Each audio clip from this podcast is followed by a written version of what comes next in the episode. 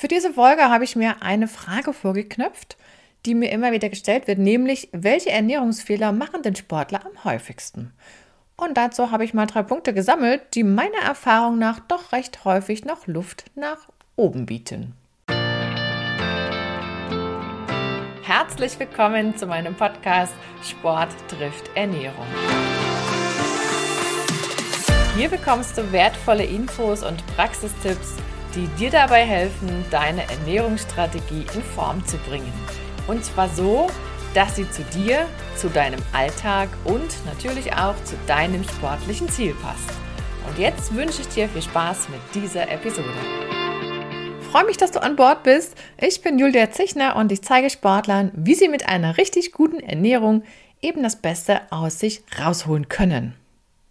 Ja, Heute wird es ein bisschen kürzer und knackiger, Kurzstrecke sozusagen. Ich habe mal drei Punkte, wie ich auch schon angekündigt habe, rausgesucht. Es gibt noch mehr zweifelsohne.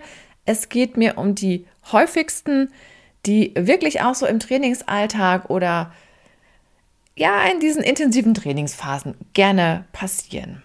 Punkt 1, eigentlich ein Klassiker, aber passiert trotzdem immer wieder, der Energiebedarf passt nicht. Und meistens ist es dann so, dass es doch eher zu wenig ist für das, was man sich vorgenommen hat. Ob das jetzt ich will mehr Muskelmasse bedeutet oder ob das heißt, ich will intensive Trainingseinheiten machen, brauchst du ja auch mehr Energie. Oder gucken wir ins Trainingslager. Auch das ist etwas, wo ich das häufig sehe, dass nicht so richtig klar ist, wie viel mehr. Und es gibt noch einen Punkt, wo das gerne passiert, dass man, ich sag mal, die Kurve nicht kriegt. Und zwar, wenn man aus so einem Diätmodus kommt, wo ja logischerweise weniger Energie aufgenommen werden sollte. Und da ist auch mal die Frage, überlege ich mir das selber, just for fun, so Pi mal Daumen, wie viel ich da einspare, mache ich das intuitiv. Da wird auch häufig richtig viel eingespart, mehr als man eigentlich müsste. Und dann wird natürlich die Lücke hin zu meinem Soll umso größer. Und wenn ich das nicht rechtzeitig bemerke, ist es doof. Und wo wir auch so einen Wechsel haben, das sind die, ja, die Wechsel zwischen den Trainingsphasen, die ja auch saisonal bedingt sind. Ne? Viele machen im Winter was anderes wie im Sommer, auch unterschiedliche Intensitäten oder wenn eine Verletzung da ist. Da ist genauso zu bedenken, ne? wenn ich eben noch vor dem Training stand, dann fällt mein Training weg. Wenn ich da nichts mache, dann wird mein Körper das tun, was er immer tun muss, wenn er zu viel Energie kriegt, wird er die nicht einfach so ausscheiden, sondern er wird damit umzugehen wissen und die kommt dann in die Speicher, Fettspeicher, letzten Endes. Der zweite Punkt hängt auch wieder mit diesen typischen Phasen zusammen, wenn wir intensiver trainieren, wenn wir auch mehr trainieren oder länger intensiv. Die Kombination gibt es ja auch noch. Und da erlebe ich das oft, dass zu wenig Kohlenhydrate auf dem Papier stehen oder aufgenommen werden. Meistens ist es ja dann auch so, wenn man wenig aufschreiben kann, dann ist auch nicht viel zugeführt worden oder nicht ausreichend zugeführt worden. Und ich frage mich dann immer, wo das herkommt. Und eine Vermutung ist dieses Low Carb Thema, wo natürlich auch vielen klar ist mittlerweile, wenn du abnehmen willst, dann geht das wohl mit ein paar Kohlenhydraten weniger irgendwie einfacher. Aber das heißt ja dann auch, du hast weniger Treibstoff, den du aerob und anaerob nutzen kannst für deine sportliche Aktivität. Schnelle Energie könnte man auch sagen. Also dieses, da hast du nicht so viel Papier, was du ins Feuer schmeißen kannst. Das geht nicht so schön auf, die Flamme. Und das fühlt sich dann an wie, ach, irgendwie komme ich nicht so richtig vom Fleck und irgendwie wollte ich schneller sein, aber es geht nicht. Das sind so die typischen Sachen. Manche denken, vielleicht auch Kohlenhydrate machen ja dick. Das ist so ein bisschen in die Richtung, wie ich eben schon sagte, dieses Low Carb. Aber Kohlenhydrate machen ja nur dann irgendein Problem, wenn ich mich nicht ausreichend bewege. Sportler tun das ja in der Regel, wenn sie denn trainieren und nicht verletzt sind. Davon gehen wir jetzt mal aus. Und demzufolge wird das dort nicht passieren. Ich brauche aber davon genügend, damit ich auch mein Training umsetzen kann. Und dann kommt es ja noch darauf an, dass vielleicht zum richtigen Zeitpunkt nicht ausreichend Kohlenhydrate da sind. Das kann sein, dass ich nicht ordentlich auf einen Wettkampf, der länger dauert, vorbereitet wurde, dass das Carboloading nicht top gelaufen ist oder dass du im Wettkampf selber nicht so eine optimale Strategie hast, dass immer ausreichend Kohlenhydrate da sind. Also keine Angst, wenn es intensiver wird, dann gehören auch Kohlenhydrate hin. Die Qualität macht natürlich auch dort den Unterschied. Das ist mal auch klar. Wir sollen nicht nur Zucker essen. Das, denke ich, versteht sich von selber. Da ist schon ein sehr hoher Stärkeanteil dabei. Da werden auch Ballaststoffe dabei sein, aber die brauchen wir ja auch. Die zählen übrigens auch zu Kohlenhydraten, aber die würden wir dann genau wegsortieren vom Training, denn die halten ja auch meinen Darm auf Trab. Die möchte ich dann haben, wenn ich sozusagen viel rumliege. Dann passt das gut. Und der dritte Punkt ist auch so ein Thema, was in Richtung Zeit und Planung und der richtigen Moment zum Essen geht, nämlich nach intensivem Training wird zu lange mit der nächsten oder mit der ersten Mahlzeit gewartet. Normalerweise ist es so, wenn du so einen richtig knackigen Wettkampf erlebt hast, dann müsste man eigentlich so gefühlt als Bild gesprochen gerade über die Ziellinie und schon den Shake in der Hand oder irgendwas zu essen in der Hand. Warum ist das so? Es geht darum, aus dieser katabolen Phase rauszukommen. Du bist ja gerade, wenn du lange unterwegs bist, dann doch in einer gewissen stressigen Situation angekommen. Das ist auch total normal. Dein Körper nutzt ja auch dann vermehrt Cortisol, um an seine Energiereserven ranzukommen. Und das hat ja was mit Abbau zu tun. Und genau das möchtest du wieder umkehren. Du willst zurück in die anabole Phase, denn du möchtest ja deine Muskulatur erhalten, die noch da ist. Und du willst vielleicht auch wieder ein paar Kohlenhydrate einlagern, weil ja die nächste Trainingseinheit kommt. Und dann ist es klug zu sagen, okay, dann gehen wir raus aus dieser katabolen Phase und hüpfen rein in die anabole Phase und dazu brauchst du einfach ein paar Kohlenhydrate. Denn das anabole Hormon schlechthin, das ist nun mal Insulin und das wird dann ausgeschüttet, in größeren Mengen ausgeschüttet oder nennenswert ausgeschüttet, wenn wir auch blutzuckerwirksame Kohlenhydrate anbieten. Dann geht es ruckzuck. Das heißt, am besten irgendwas mit Glucose, Glukoseketten.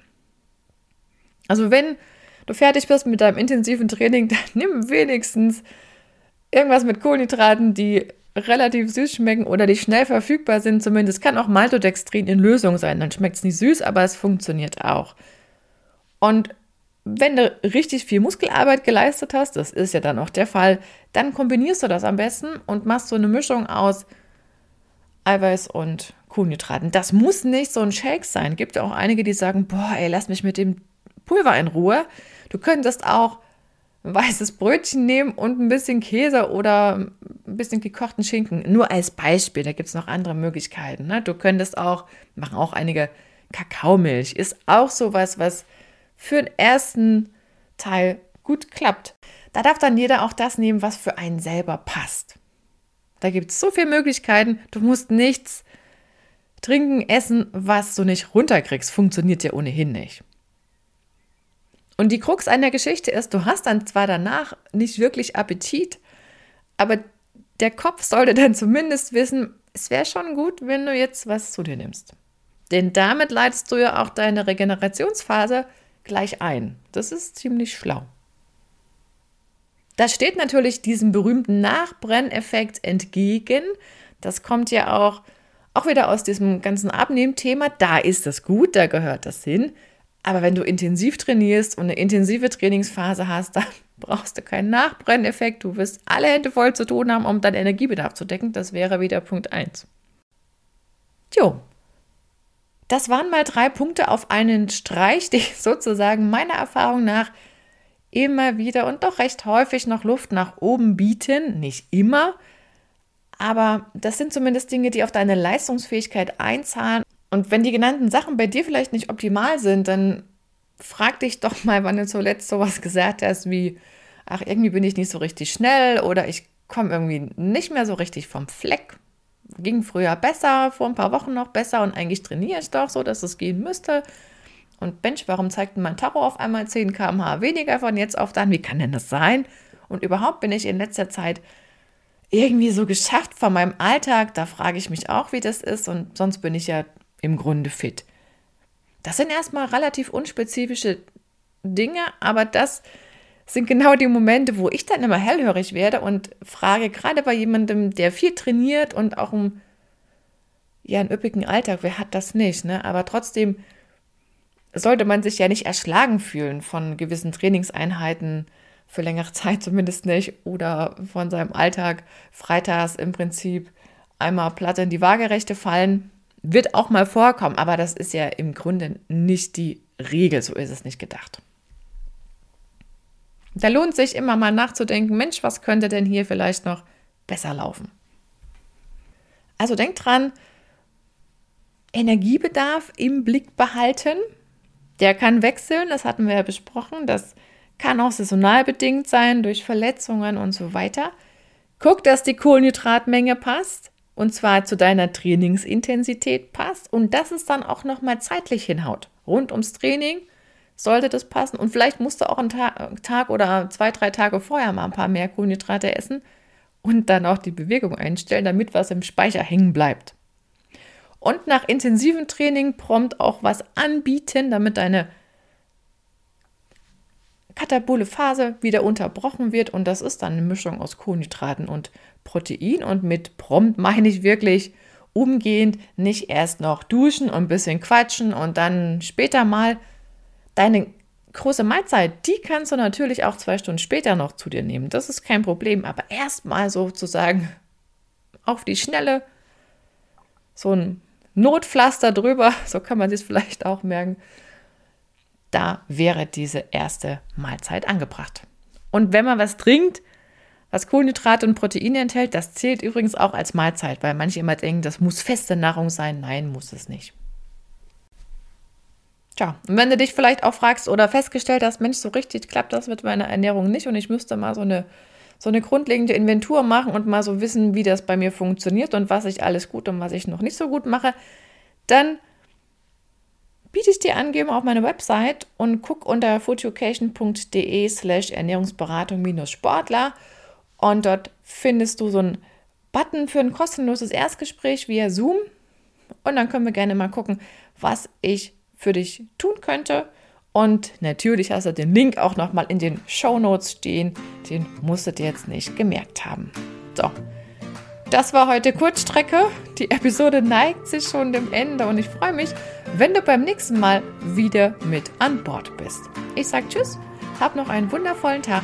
Deine Julia.